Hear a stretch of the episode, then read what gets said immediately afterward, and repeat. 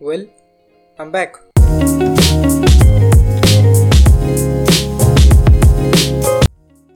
हाय again कुछ महीनों से मैंने फाइनेंसेस में इंटरेस्ट लेना शुरू किया है।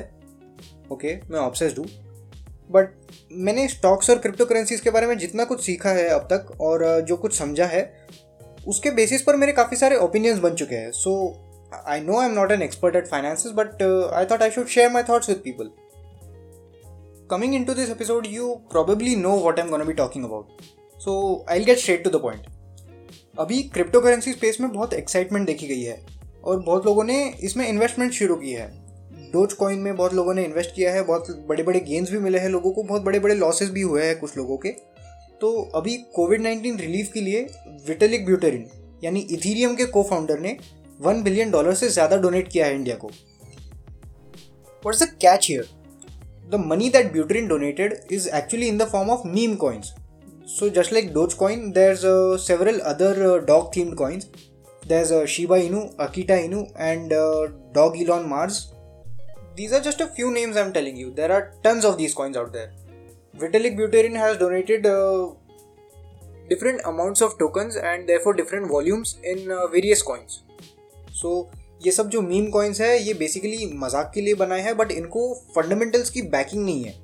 बिटकॉइन इथीरियम इन सब में एक्चुअली कुछ ऐसे कॉन्सेप्ट है, जो इनको इम्पोर्टेंट बनाते हैं, इनको स्पेशल बनाते हैं। डोज कॉइन जो है, वो इन्फिनिट सप्लाई में अवेलेबल है, यानी वो एक इन्फ्लेशनरी करेंसी है। तो मीम कॉइन्स में ऐसे फ्लॉज है अलग अलग कि उनकी वैल्यू एक टाइम के बाद ज़ीरो होती जाएगी। तो हमें ये पता होना चाहिए कि हमें इन करेंसीज को कब तक होल्ड करना है। होल्ड करना यानी आसान भाषा में क्रिप्टो करेंसी को होल्ड करना होता है। सो so, उसको लोग होल्ड करना बोलते हैं। So how does all this affect us अगर हमने सही समय पर एग्जिट नहीं किया तो हमारा लॉस होगा। ये बात सिंपल सी है।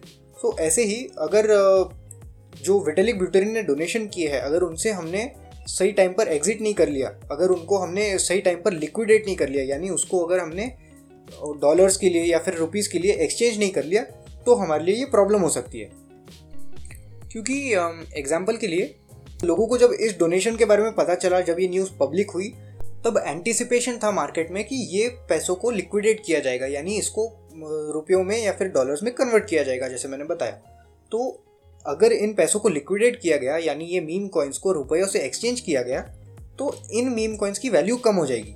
अब ब्यूटरिन ने जो डोनेशन दिए हैं, उनका वॉल्यूम बहुत बड़ा है, जैसे 50 trillion of sheep tokens, SHIB tokens, were donated, which at the point of time were worth 1.2 billion US dollars मतलब जब इतने ज़्यादा पैसे लिक्विडेट होंगे तो इनकी वैल्यू बहुत कम हो जाएगी राइट इस डर से जो इन्वेस्टर्स थे इन करेंसीज में जिन्होंने अपना पैसा इन्वेस्ट कर रखा था उन्होंने अपना पैसा बाहर निकाल लिया यानी इन करेंसीज को सेल करना शुरू कर दिया।